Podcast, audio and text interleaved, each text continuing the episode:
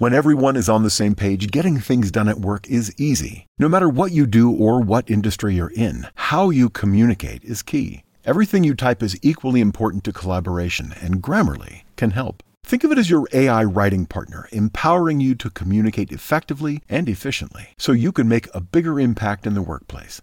96% of Grammarly users say it helps them craft more impactful writing. And as the gold standard of responsible AI, Grammarly is your secure AI writing partner that allows your team to make their point and move faster. By understanding your writing and context, Grammarly provides relevant, personalized suggestions. And with tone suggestions, you can navigate even the most difficult work conversations. You can also save time, from spending hours editing drafts to just seconds with one click. Sign up and download Grammarly for free at grammarly.com/podcast. That's GRAMMARLY.com/podcast.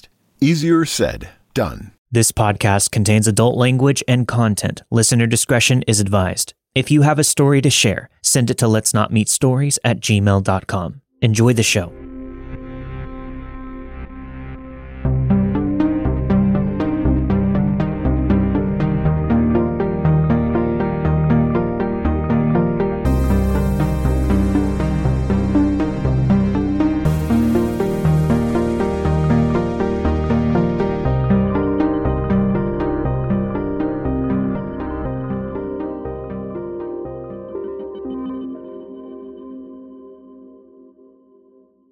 Our first story this week contains descriptions of domestic violence. Listener discretion is advised. Years ago, I pushed hard to make sure that my daughter got a cell phone at a pretty early age. She was around 12. My former spouse didn't understand why this was such a big deal to me. I couldn't really explain it at the time, but I had a specific reason why I needed her to have a phone. It was due to an experience I had as a young babysitter at 14 years old. I loved babysitting for Jack and Diane. Not only were they the coolest couple ever, but their kids were sweet and so much fun. They had a little toddler boy named Matt and a baby named John. Jack was a biker, and he often picked me up on his Harley, which was the most amazing thing. His wife Diane was cool too. She loaned me a lot of her leather clothes to wear at rock concerts. The two of them enjoyed going out and partying a lot, and they paid me well. It was like a dream job. They were going out clubbing that night, and I had to put Matt to bed, and I rocked John off to sleep. It was a cold night, so they had taken the Mercedes instead of the Harley. It was getting late. Even though I was occupied with checking on the sleeping kids regularly, I was getting sleepy.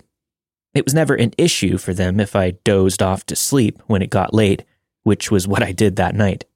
After drifting off for however long, I suddenly woke up and my heart was pounding. Now, I have no idea what woke me up. Neither of the kids had woken up, and there was no noise in the house, but for whatever reason, I was wide awake and terrified. I had just gotten my panic under control when I heard a car door slam shut. I looked out the window, and I saw Jack and Diane. They were home. So I went to open the front door. Diane came in, and one side of her face was horribly swollen. She was bleeding. Naively, I asked, "Diane, what happened? Did you get into a fight?" She raced past me to the phone in the dining room and started dialing. It was an old tabletop-style phone with a rotary. Jack came in next, flying past me and screaming. He grabbed the heavy phone receiver from her hand and bashed the side of her head, causing blood to splatter across the wall. He ripped the phone cord out of the wall. She screamed back at him, holding her very bloodied face, and he smashed her head into the wall. Her head continued to gush blood, but she managed to stagger into the bedroom, out of sight. Jack followed, and I heard more screaming and ugly sounds of blows landing. She came tumbling out of the bedroom again, but she was thrown through the hallway and into the crib, waking up baby John. She crawled out of his room as he cried, and Jack dragged her into the hallway as he was screaming at the baby to shut up. I was terrified. I had no idea what to do. I went and grabbed the baby, cuddling him, and I turned him away from the image of his dad straddling his mom, trying to choke her. The silence that settled as John stopped crying was almost scarier than the screaming. Was Diane okay? I situated John back into his crib and went out into the living room. Diane was lying on the floor, broken, bleeding, and hardly recognizable, but somehow still breathing. Jack told me to sit as he dialed a number on his cell phone. I perched on the edge of the couch and Diane crawled to me, attempting to gurgle words past the blood. She begged me to protect her babies. I was in shock. I just kept thinking, I'm just a kid. Soon, a bunch of Jack's buddies were there. A few of them said that they would take Diane to the hospital. Jack asked if I would stay with the kids, but Diane screamed that if I stayed, he would assault and kill me. I said that I just wanted to go home. One of the guys said that he would call his wife to stay with the kids, and they left with Diane. Jack looked at me and told me to get in his car. He said that he would take me home. Now, I had no way to call for help and no way to arrange for a different ride, so I had to go with him. The whole way home, I tried to stay calm. The turn to my street was at the bottom of a dip, and as we approached the turn, Jack kept telling me he didn't want to go back to prison. He said that he would do anything to not go back. I kept nodding and agreeing with him. And then he took his foot off the brake and drove past the turn. I looked at him horrified. I just want to talk, he explained. I need to calm down before I go home to my kids, okay? We ended up at the 24-hour donut shop. He had a coffee and a donut. He got something for me as well, and spent more than an hour telling me that he wasn't a bad guy. He said that being in prison changed him. Now, I was less than 5 kilometers from my home, but I had no way of calling for help, and no one knew where I was. I just tried to be supportive and agreed with everything that he said. He eventually calmed down and paid me $50, which was a lot of money back then. Finally, we got back into his car and he drove me home. It was one of the longest nights of my life. I woke up the next morning to a police officer outside my house. They wanted to talk to me about what happened since Diane refused to press charges. About a week later, I got a letter from her apologizing for everything. I never saw them or their kids after that night, but I always wonder and hope that those kids grew up to be good people. So, that's exactly why it's important for me to make sure that my daughter always has a way to call for help.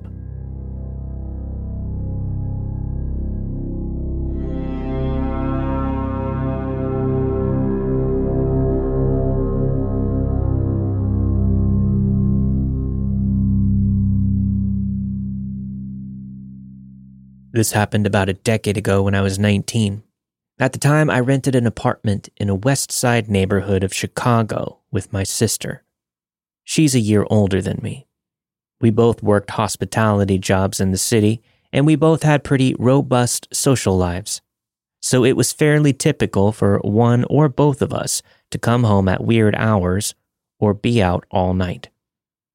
From our apartment, I would take the pink line to and from work.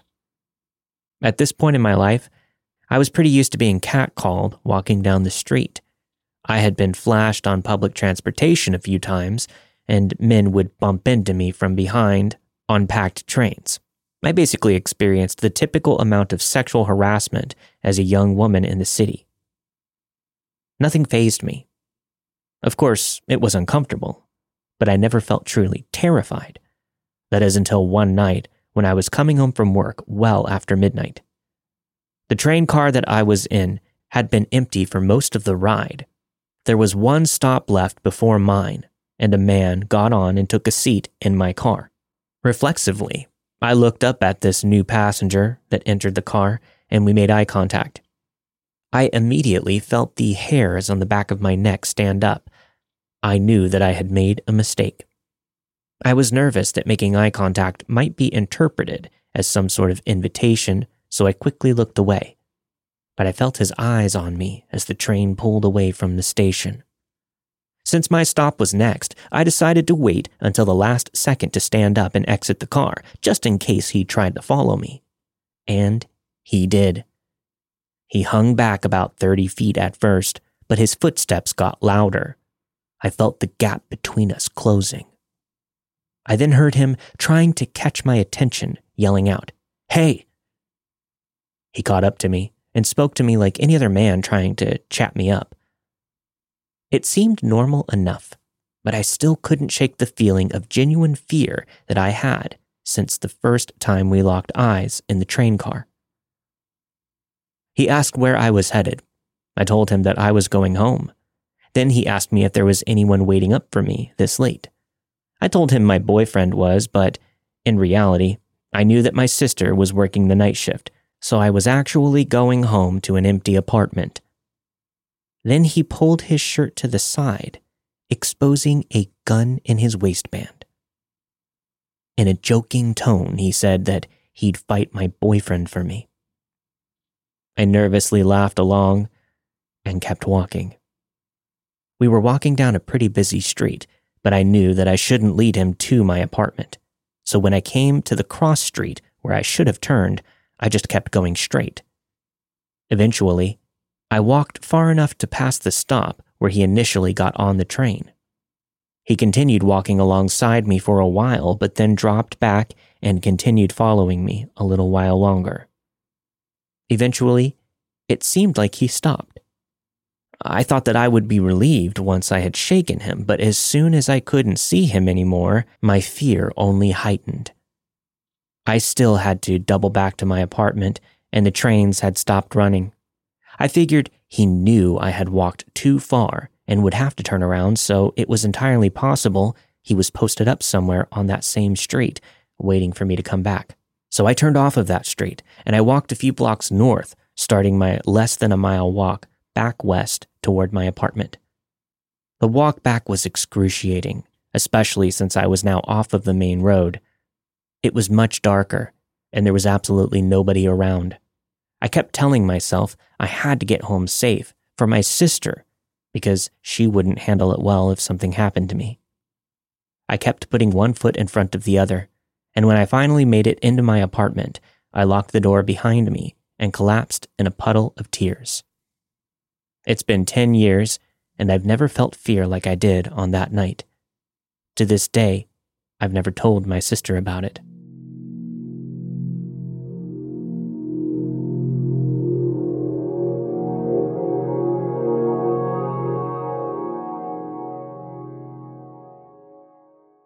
Looking to upgrade your daily meals effortlessly? Well, Factor's delectable, chef-crafted dishes are here to revolutionize your dining experience. No matter where your busy schedule takes you, be ready with their convenient, pre-prepared meals, carefully curated by chefs and approved by dietitians. With a rotating selection of over 35 enticing options each week, including keto, calorie smart, vegan, and veggie, and beyond, there's something to satisfy every palate and dietary preference. Plus, you can elevate your meals even further with their extensive range of over 55 nutritious add-ons, ensuring your weekly meal planning is both nutritious and tantalizing. Don't hesitate any longer. Kickstart your journey to a week filled with wholesome, ready-to-go meals today. They have 2-minute meals where you can fuel up faster with Factor's restaurant-quality meals that are ready to heat and eat wherever you are. They've got snacks, smoothies, and more. You'll discover a wide variety of easy options for the entire day, like breakfast, midday bites, and more. I actually spent 2 days straight eating nothing but Factor meals, and I felt really, really good. I liked their food. I was thoroughly impressed.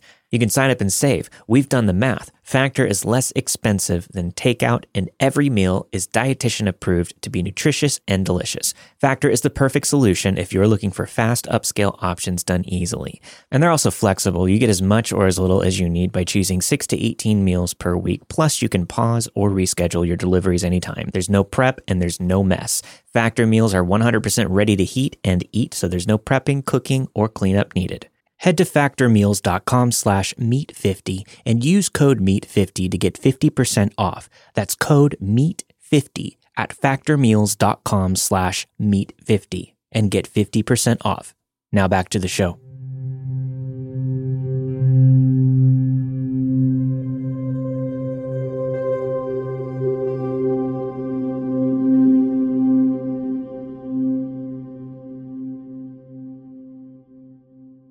My guest narrator this time around is Scotty Landes, the writer of the fantastic horror movie Ma, and the host of the podcast Bananas on the Exactly Right Network, where he and his co-host Kurt cover all kinds of weird and interesting news from around the world. It's definitely a show for fans of my other podcast, Odd Trails. Check it out. I think you'll really like it. You can listen to Bananas on Apple, Spotify, or wherever you get your podcasts. Enjoy the show.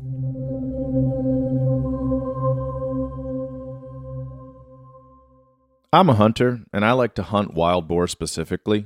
I have gone deer hunting, and I have been known to get a turkey for Thanksgiving, but I mostly hunt boar. For those of you who don't know, boars are a big problem in the United States.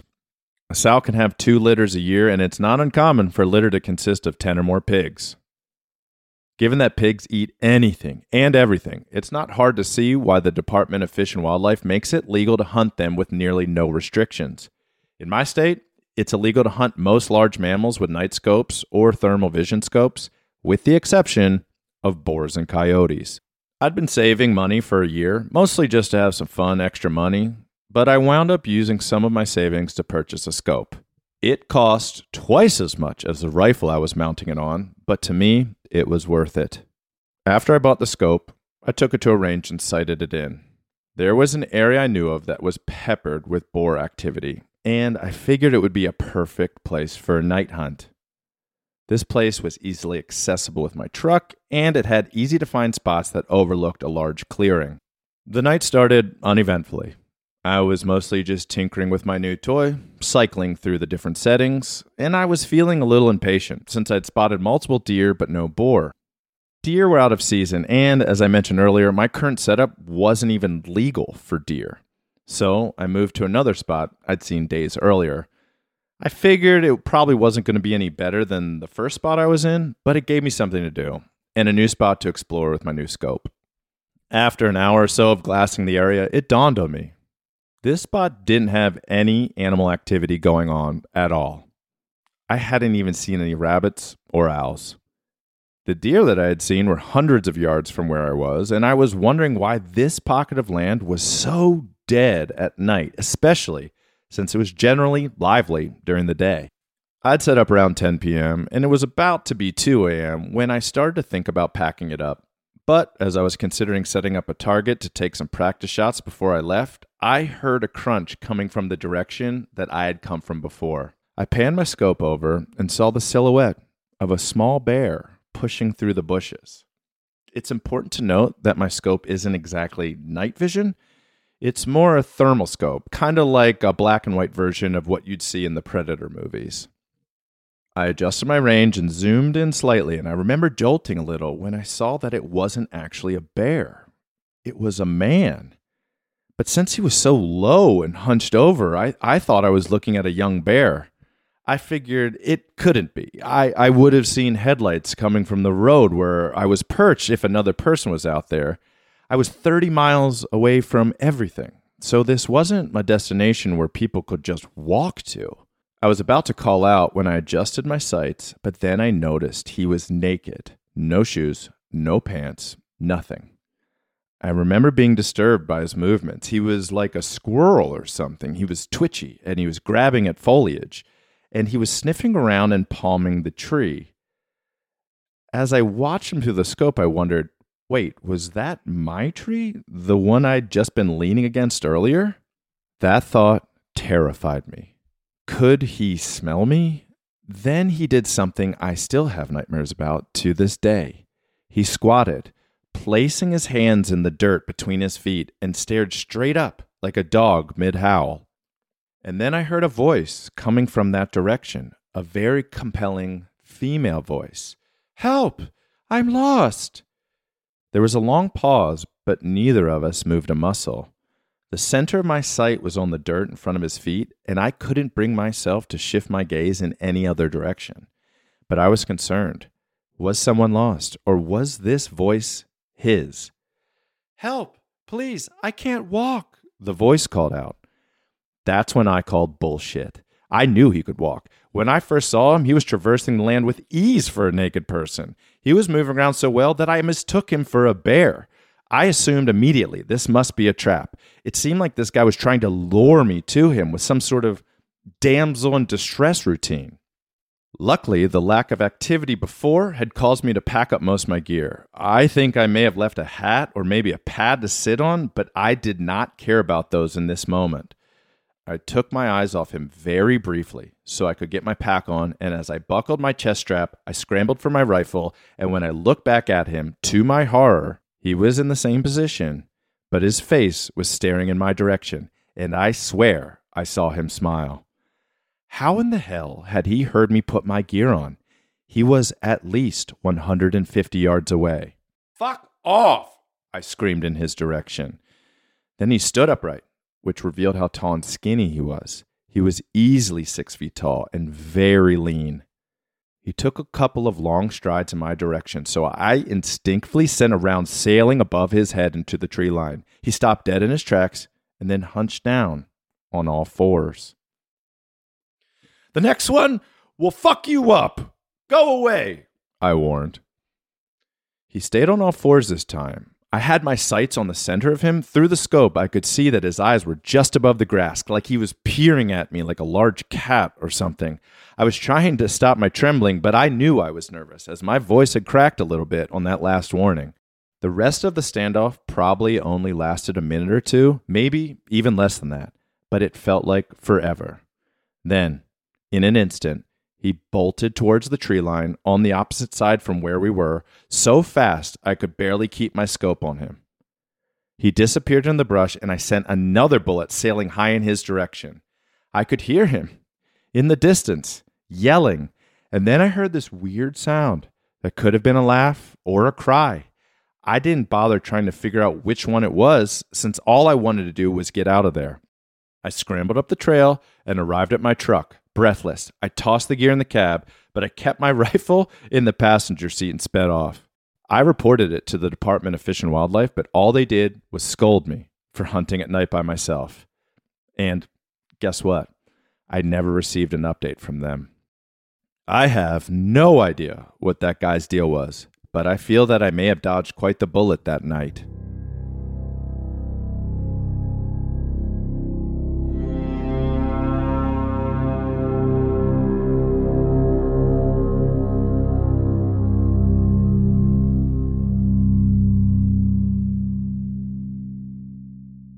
This happened when I was 15.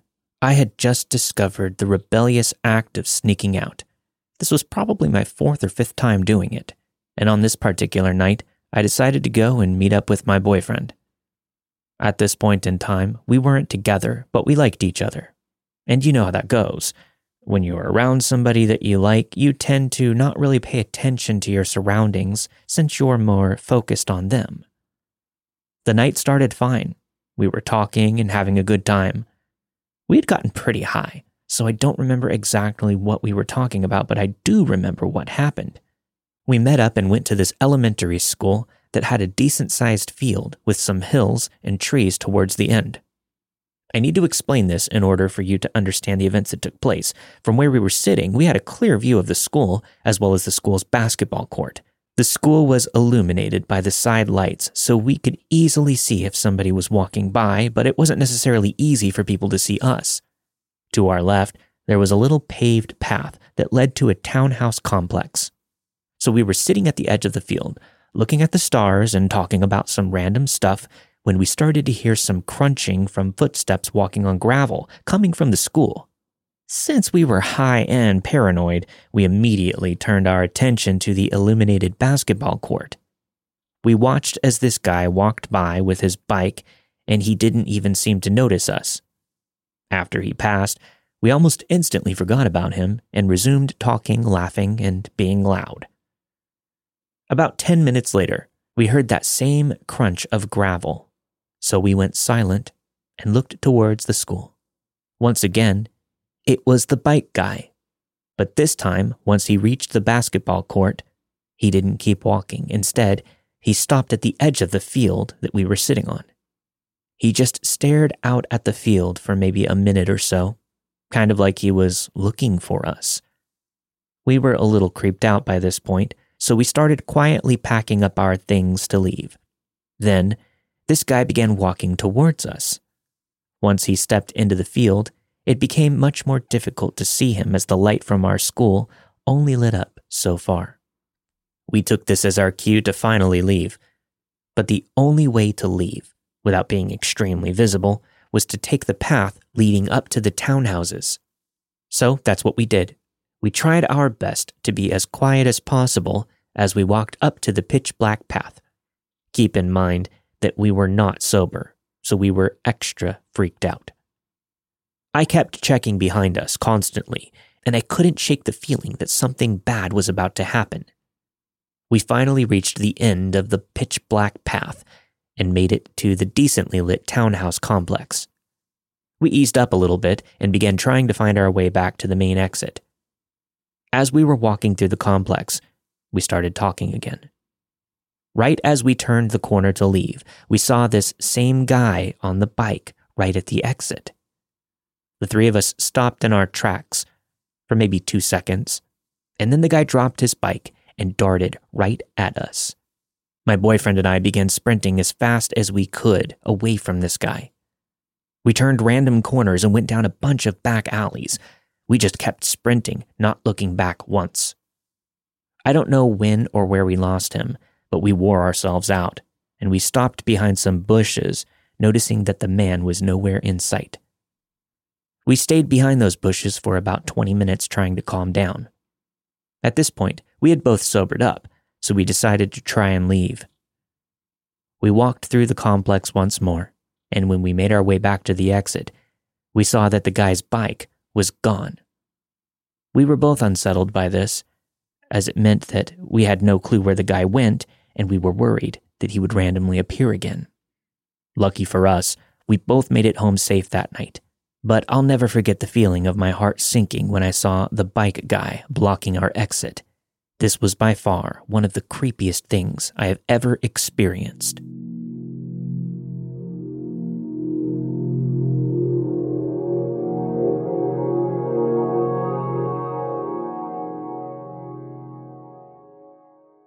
This story is from around 10 years ago when I was 16 or 17.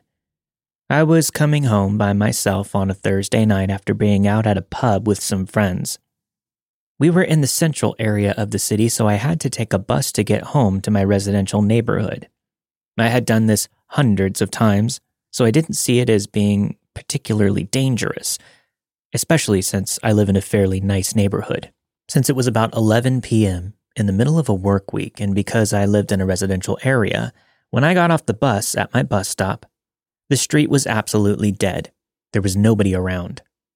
As I turned down the long residential street that led toward my house, I noticed a guy walking further down the street.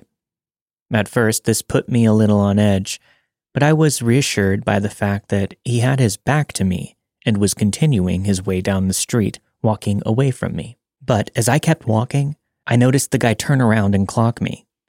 I told myself that I was fine, as I generally turn around when I hear somebody walking behind me, so nothing was too strange about that. But I noticed as we got further and further down the street, he kept doing it. He kept checking to see if I was still walking in the same direction as him. I was starting to get pretty freaked out, since I was painfully aware that we were the only two people around. Just as I was weighing my options, he turned down the path of one of the houses to our right, which made me breathe a sigh of relief, since it appeared that he was just going to his house. I was happy, since it seemed as though I was just being paranoid the whole time. The houses in my area are terraced, with the front doors being embedded into an enclave at the front of the house, so this means that from where I was walking, about 50 feet away, I couldn't actually see the front door of the house that he walked up to, as it was obscured by the wall. Since I saw him walk down the path and disappear into the front enclave, my logical conclusion was that he was letting himself into the house. I can't describe exactly what made me feel like this, but after that initial feeling of relief wore off, I suddenly had this really bad feeling. I just stopped walking, and I stood where I was. There was a tiny voice in my head that asked, "What if he is faking you out?" The feeling came on so strong that I stepped off of the pavement to duck down behind a parked car and wait. After a couple of minutes of crouching behind the car and staring at the house, I saw movement and my heart stopped. The man reemerged from the path, and he walked back out into the street. He was looking around, looking for me. He must have been waiting for me in the doorway, knowing that if I kept walking, I wouldn't see him until it was too late. Unfortunately for him, his hiding place also meant that he couldn't see me. So when I didn't walk past as he anticipated, he had to come back out to the street to figure out where I was. Looking back now, I probably should have called the police, but my fight or flight took over, and I took off in a sprint down one of the roads running perpendicular to the street that we were on. This was a slightly longer route home for me, but I didn't stop running until I got home and double-locked the door behind me. Amazingly, I didn't even think to wake anyone up in my family. I literally just went to bed and woke up the next morning, then went to school. I dread to think about what could have happened if I hadn't just suddenly had that bad feeling and stopped walking. Part of me thinks that on some subconscious level, my brain must have registered not hearing the front door shut after the man had approached the house. I'm glad that effectively triggered my alarm in my head because I had no perception of this at the time. Lesson learned, trust your gut.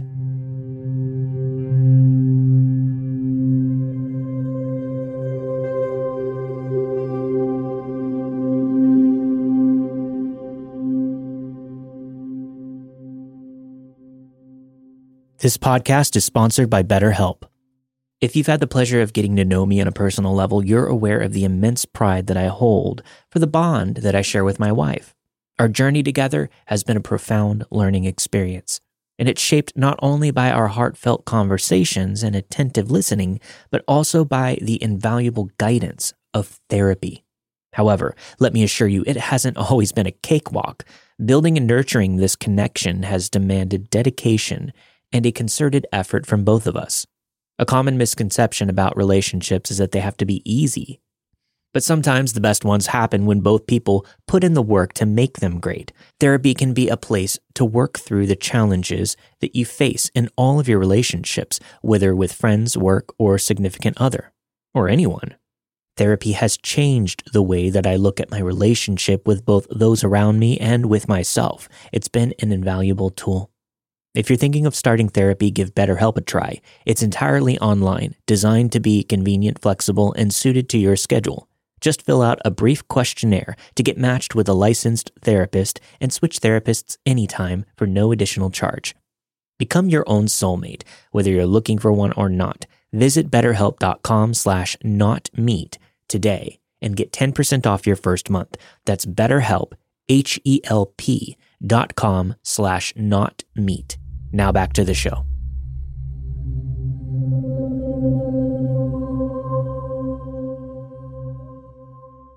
I'm a 24-year-old male, and I've lived on my own for about 2 years now.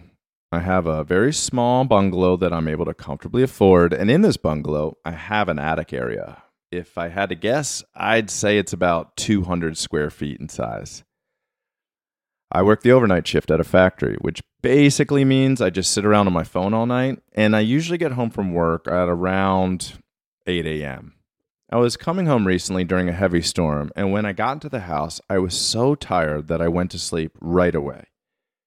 When I woke up, I looked at my phone and saw that I had notifications from the night before that I hadn't seen. I have a Ring camera outside my front door, which shows me anybody approaches my place. I saw that it had been triggered at 7:42 a.m., which was about half an hour before I got home from work. I checked the video and saw that it was a man. He was pressed right up against the door and was fumbling around with the handle. He did this for about 10 seconds until he spotted the camera, and once he did, he very quickly scuttled away. This unsettled me, but didn't entirely creep me out since he appeared to leave. So then I got up to go make some food and discovered something in my kitchen. My back window was open. I, of course, instantly began thinking I might have a home intruder, but I slowly chilled out as I convinced myself that I must have left the window open myself. For the rest of the day, I kept noticing small things that didn't seem right. I was scaring myself with these observations, so an hour before I had to leave for work, at about 9 o'clock-ish, I tried to relax and just watch some TV. Then I spotted something that made my heart leap into my throat. Out of the corner of my eye, I could see it. The entrance to my attic was slowly being slid open. I vividly remember questioning my sanity. I thought surely I was just hallucinating or something, but I looked over and saw something that made me even more scared. I saw fingers wrapped around the hatch as it began moving more. I didn't know what to do, but I could feel the panic starting to get to me. I wasn't sure if I should leave the house and call the police or if I should acknowledge whoever was up there and yell at them. I chose a mixture of both. I began dialing 911 and ran into my bedroom so I could lock myself inside. As soon as I began running, it sounded like the hatch was almost torn off with the speed at which it moved. I looked down the hallway and watched for a second. I saw only a little slice of blackness up in my attic, and I saw human hands still holding onto the sides of my ceiling. I yelled, "Whoever's up there, I'm calling the police. I have a gun." I do not own a gun. "If you step out of there, I will shoot you." The adrenaline was making my hands and my voice shake, but I tried to sound as tough and as capable as I could. Then I saw something I truly do not think I will ever forget. His hands slipped back into the darkness, and then he dropped down. I slammed my door shut and locked it as quickly as I could. The call to 911 went through, and I was able to speak to a dispatcher, and they dispatched officers to my house. I told them, "I don't know if this guy's armed or not," and the dispatcher told me to stay on the line. I heard the man approach my bedroom door and rattle the handle. He also went through the cupboards in my kitchen. I am not sure why he stuck around after I made the call. I would have left if I were him, but he stayed until the police came, and they arrested him. He was armed with a knife that he had snagged from my kitchen, but the police recovered it and told me that he had been seen in the area trying to get into other houses. Truth be told, I am still very frightened by this. I am too frightened to sleep still. I sleep with my bedroom door locked and all my windows closed, and I also sleep with a knife under my pillow. I know that this is unlikely to ever happen again, but I just cannot forget the way he slinked down from my attic.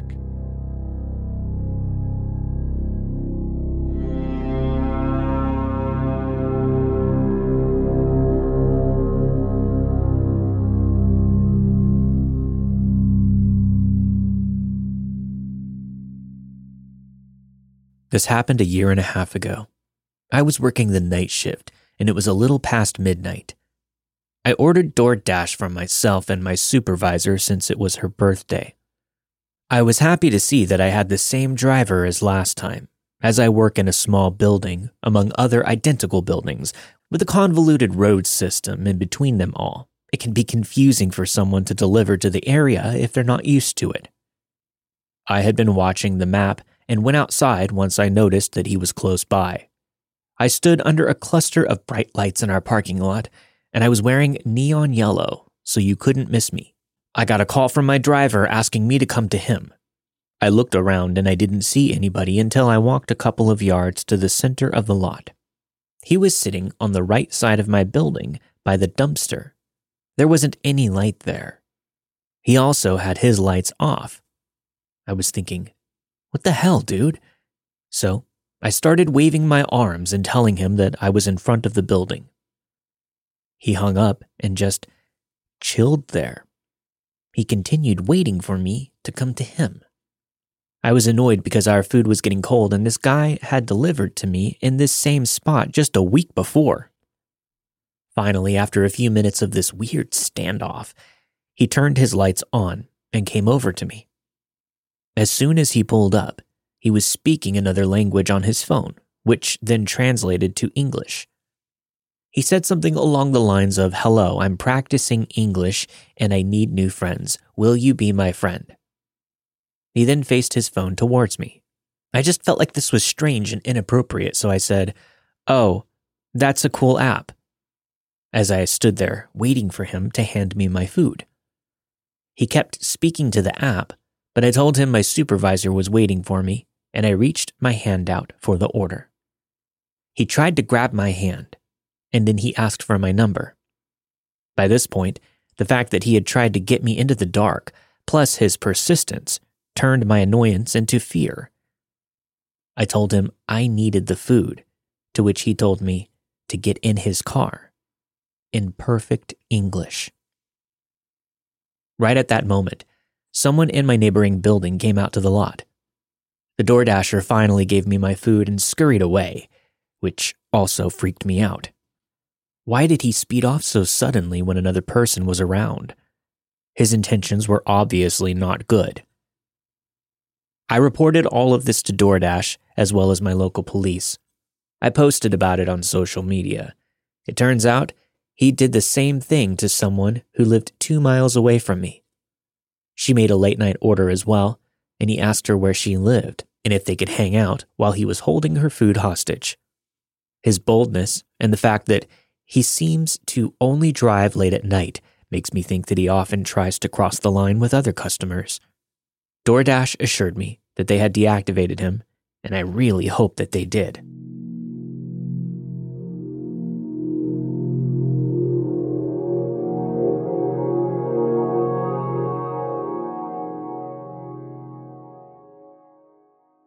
Fairly recently, my friend and I stopped at my regular gas station to pick something up. When we pulled up, I left her in the passenger seat with the car running, and I asked her to lock the doors. Then I came back out. She unlocked the doors to let me in before telling me that less than a minute before I walked out, a man came out of the gas station.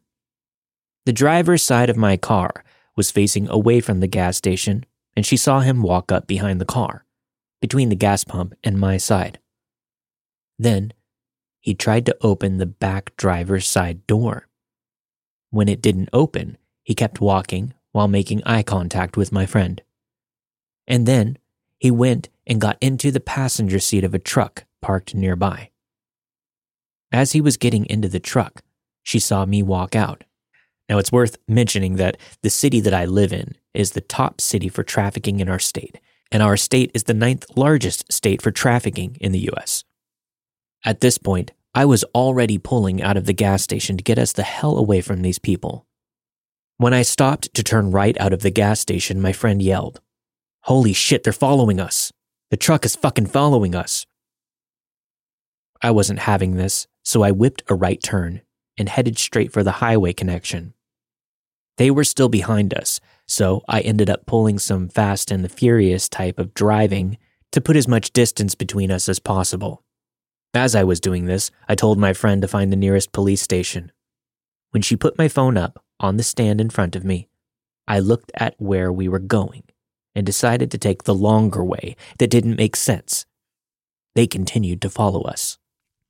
We finally merged onto the major highway and got some vehicles in between us and them, but they were driving recklessly to try and keep up with us. I cut in front of a line of speeding cars and we lost them. We should have continued to the police station, but we stopped and ended up sitting for a while to digest what just happened. Then we checked the exterior of my car for anything that they may have put on it. We then took another roundabout way to go home, which took us past the gas station again. We wanted to see if the truck was there, and we wanted to see if they would try and follow us again. As we passed the gas station, we saw the truck. It was parked in the parking lot of the shopping center behind the gas station, facing the road that we had taken when we pulled out. When we saw them, I ended up driving to a church near my house to avoid leading them to my home. From there, we called 911 and filled the operator in on everything. Since then, I've been anxious to leave my house, especially after dark. It's like I have this weird feeling I'm being watched. I also ended up going to the local police station to file an official report. At the time of the encounter, I was hesitant in doing so since I didn't have any plate numbers. My state only has rear-facing plates, and since they were never in front of us, we never had the opportunity to get the numbers. Their vehicle was a blue work truck with orange lights on top and a ladder in the back.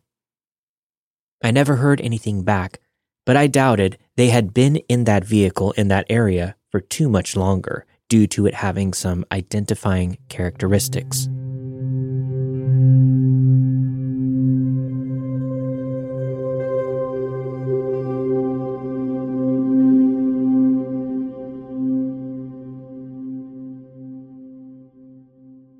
My friends Jessica and James have been together for 6 years, and they have lived in their house for over a year now. I'm over there quite often, as I have been friends and co-workers with Jessica for 4 years. They are wonderful.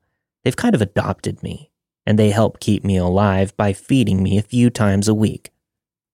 I went over to their place for dinner after work a few weeks ago, and we all arrived around the same time, within minutes of each other. We started with some drinks, and after a little while, James went outside to grill up some steaks. Shortly after going outside, he came back in and he asked why I kissed the door. I was confused, so I went over to the sliding glass door where he was standing, and sure as the world, there was a kiss print on the outside of the door, lipstick and everything. I should mention, Jessica and James are both shorter than I am. He's about 5'8" and she's 5'2". I'm 5'11". The kiss print was at a height that if I popped up on the balls of my feet, I could reach that spot with my lips. But it was far above where Jessica would be able to reach, and as much as I love the thought of James in bubblegum pink lipstick, I knew that he couldn't reach it either. I should also mention that I haven't worn makeup in many years. I don't even own lipstick. All I have is some mascara and an ancient eyeshadow palette. They both assumed that I grabbed one of Jessica's lipsticks and played a prank on them. I'm a smoker, and I'm frequently going in and out through the sliding glass door to get to the patio, so they thought that I was trying to freak them out. It was so baffling because it would be pretty difficult for anyone to otherwise get onto their patio. The right side has about a 30-foot drop, and the left has a 10-foot drop, and this is due to the elevation. Everything is fenced in, and inside the fence is James's grill and some workout equipment. The space that they have out there is pretty narrow and not easily navigated due to it being pretty high up. Their front porch would be the easiest way to try and get in, but even that would take some dedication since there are tall boxwood edges along the fence. After taking all of this into consideration, I thought that Jessica had climbed onto a chair and kissed the glass. Even though we never got to the bottom of it, James cleaned the kiss mark off of the glass, and we just went on with our night. A few nights later, I was back at their place again. I was going out for a smoke when I saw another kiss on the glass. It was in the same place, but this time, the imprint was made with a nude shade of lipstick. And about a foot below the lip print, there was a heart smeared onto the glass. I'm not sure if this person had really greasy hands or if they used saliva, but it was extra creepy. I pointed these out to my friends, and again, they thought that it was me. James even insisted that I clean it off of the glass. Jessica nor James have ever been ones to prank, and neither have I, but I still felt like the most logical explanation was that Jessica was trying to elaborately prank James by setting me up or something like that. The next time it happened was a few days later, when I hadn't been there. Jessica called me, and she was rattled and a little accusatory. I have a key to their house, and she asked if I had come over and used the key to get in to kiss the glass again since she noticed that there was a lip print on their door when they woke up. I told her, "It's not me," and she let it go. But I could tell that she still thought that it was me. At this point, I was no longer thinking it was her. She seemed genuinely mad at me, and it didn't seem funny at all. And it ended up happening a couple more times. It happened once more while I was over. Then there was a break for about a week, and it happened again when I hadn't been there.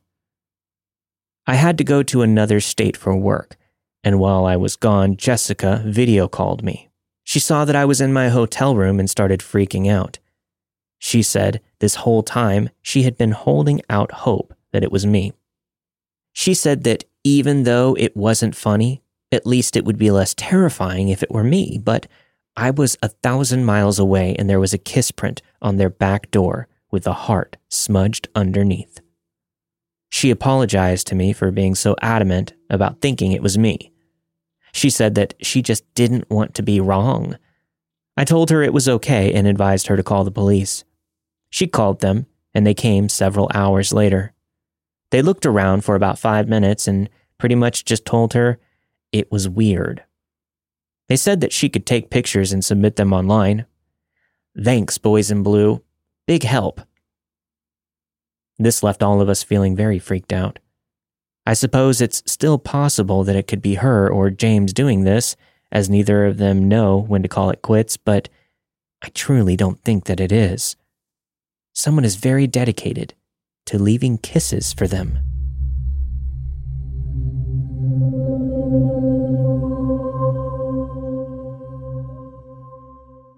Thanks everyone for listening. Make sure you stick around after the music for your extended version of this week's episode. If you'd like to get access to that and ad-free episodes, as well as hours and hours of bonus content with stories you won't hear anywhere else, head over to patreon.com/Let's Not Meet Podcast to sign up and support the show today. Thanks again to Scotty Landes for joining the show. Make sure you check out the movie Ma, as well as his podcast, Bananas, on the Exactly Right Network. It's a fantastic show. Again, that's on Apple, Spotify, or wherever you get your podcasts. This week you have heard Why I Make Sure My Daughter Can Call for Help by SassyPants5, Creep Tried to Follow Me Home by Technical_Fee4195, The Man I Saw Through My Night Scope by PerpetualConnection, Why I No Longer Sneak Out by Depressed Mayonnaise, When a Gut Feeling Saves You by remlrox, Man in the Attic by throwaway1941029, Dodgy DoorDash Delivery by AnthonyBoardgame, Someone Tried to Break Into My Car by musical-nerd24601, and finally A Kiss Goodnight by Fudge Pirate. All of the stories you've heard this week were narrated and produced with the permission of their respective authors. Let's Not Meet: A True Horror Podcast is not associated with Reddit or any other message boards online. As always, if you have a story to share, send it to letsnotmeetstories@gmail.com.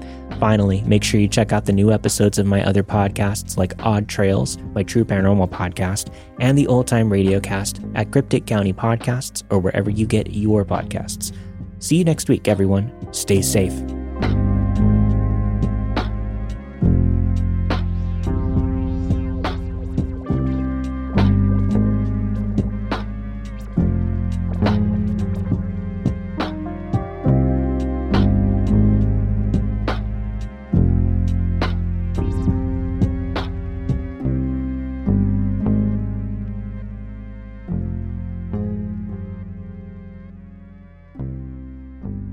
I'm a 33-year-old man who lives in the South. My story took place in